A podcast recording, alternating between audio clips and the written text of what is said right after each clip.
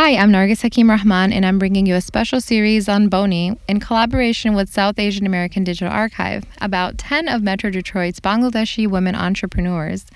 Learn more at sada, S-A-A-D-A dot org. Stay tuned.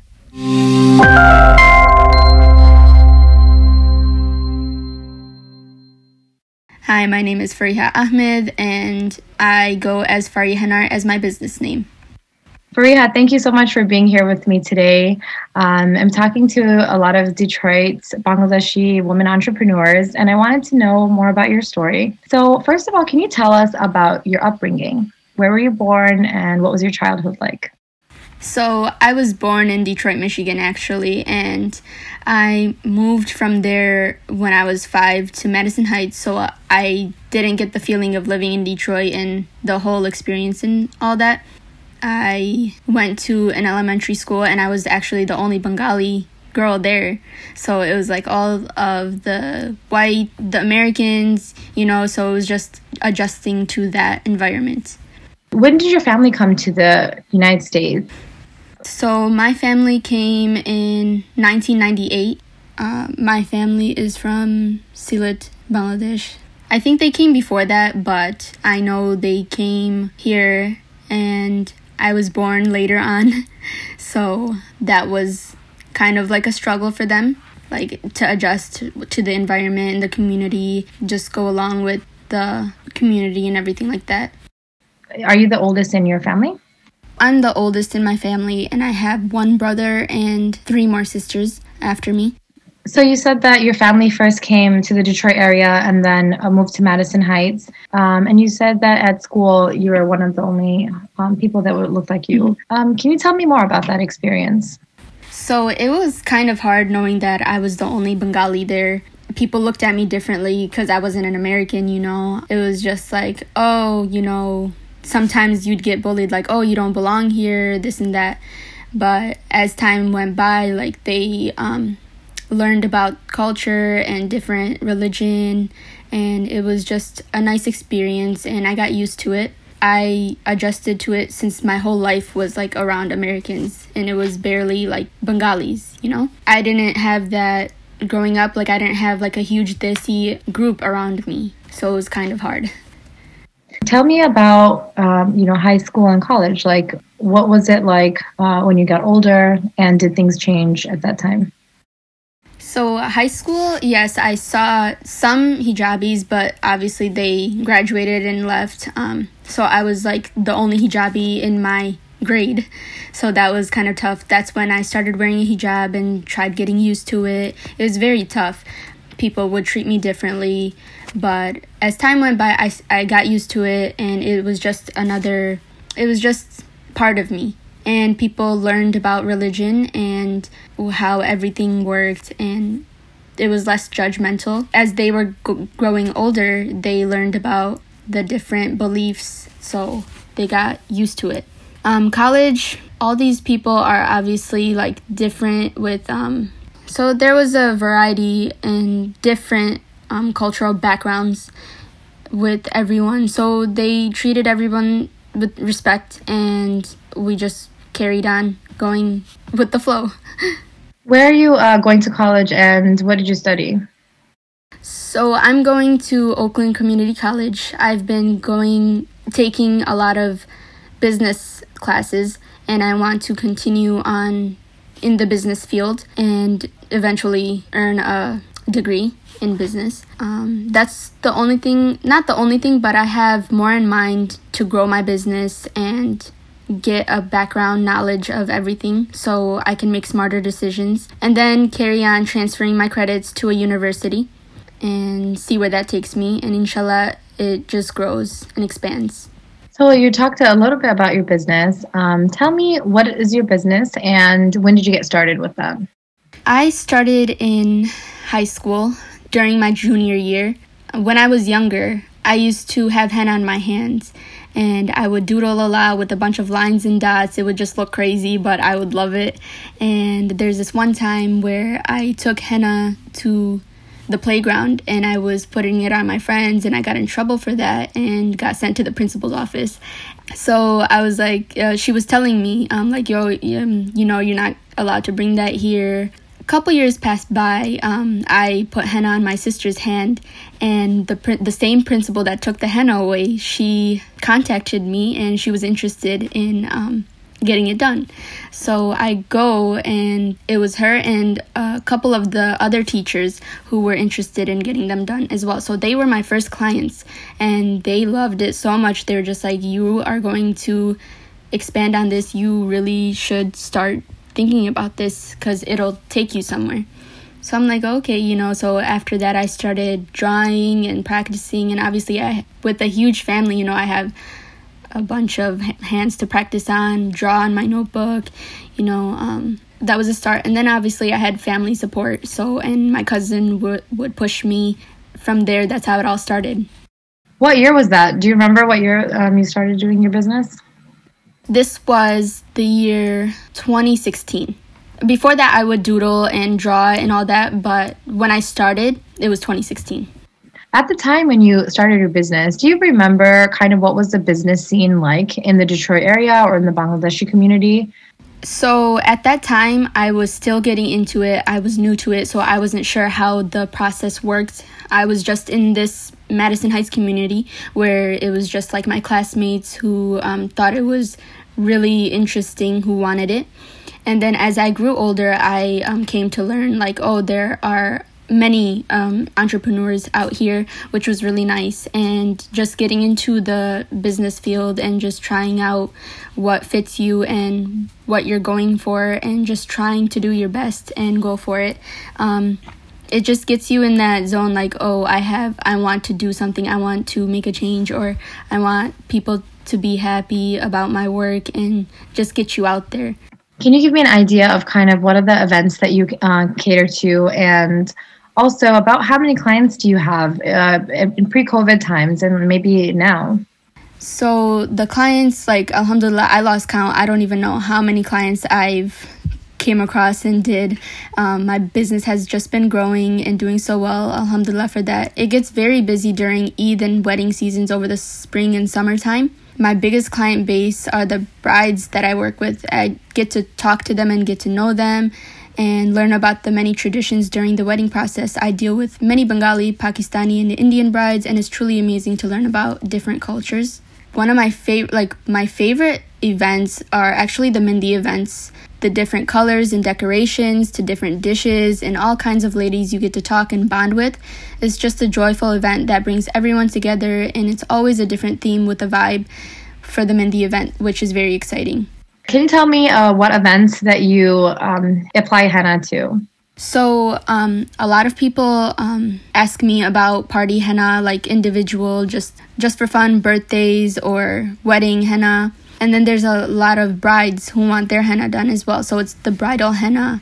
And to be honest, you can wear henna anytime, anywhere. It doesn't have to be for an occasion. It could be for anything, just for fun, birthdays, anniversaries, all of that. So you say you lost count of how many um, people you've catered to. Yes. That's that's amazing um, and mind blowing. Um, do you know, like during wedding season, approximately how many events maybe that you're going to, or how many brides in a day or a weekend that you cater to? So I remember in August, it was like literally every other day, mostly party henna or bridal henna.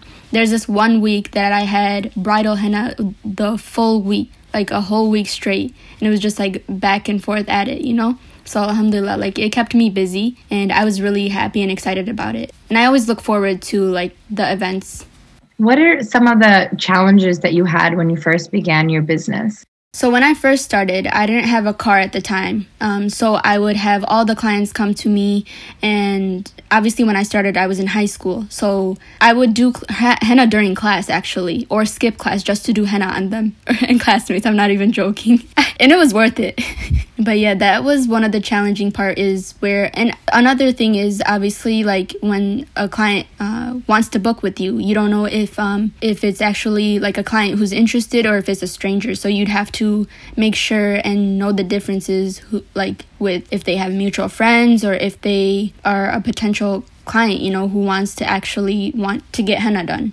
So that was another challenging part. You had to know the differences and just to be safe what would you say are some of the things that you that have changed over time with your business What changed is I finally got the push from my cousin to start an Instagram page with my work on there. Obviously, if you don't have experience and if people can't see your work, then how would they know how you're good at it? So I finally started um, my page, showed my work, posted, um, spread the news, and then had clients take pictures, mention me, and just help me build it up a lot of family support. So obviously, when I first started, they weren't like, "Oh yeah," they, they thought it was just a joke, you know, like, "Oh okay, yeah, you can start drawing and stuff."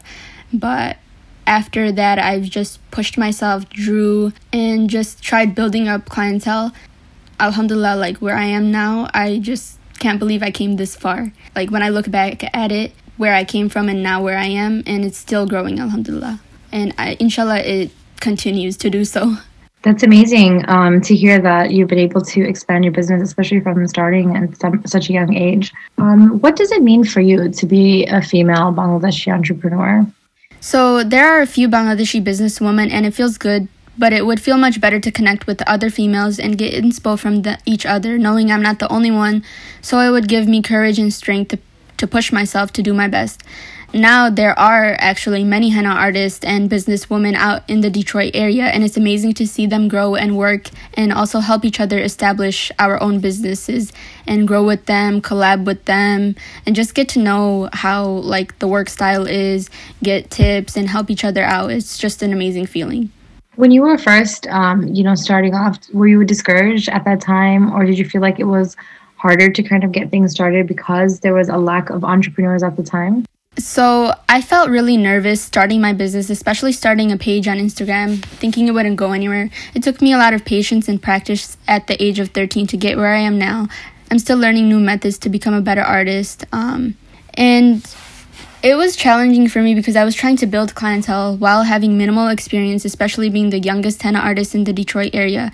So it wasn't easy for others to trust my work just yet because I didn't have much experience to show my work um, I was still gaining people's trust to work with me. That's the biggest challenge I faced during um, starting up. And it's harder for a female to be an entrepreneur in the Desi community because there are so many responsibilities that come with it. And people may talk, and there are a lot of criticism, but you'll just have to ignore it and do what you like and show everyone what you're capable of. Where do you draw your inspiration from? Okay, so I watch and follow other huge henna artists and love how they work. I started drawing all my designs on a notebook, and I have many hands to practice on, especially family.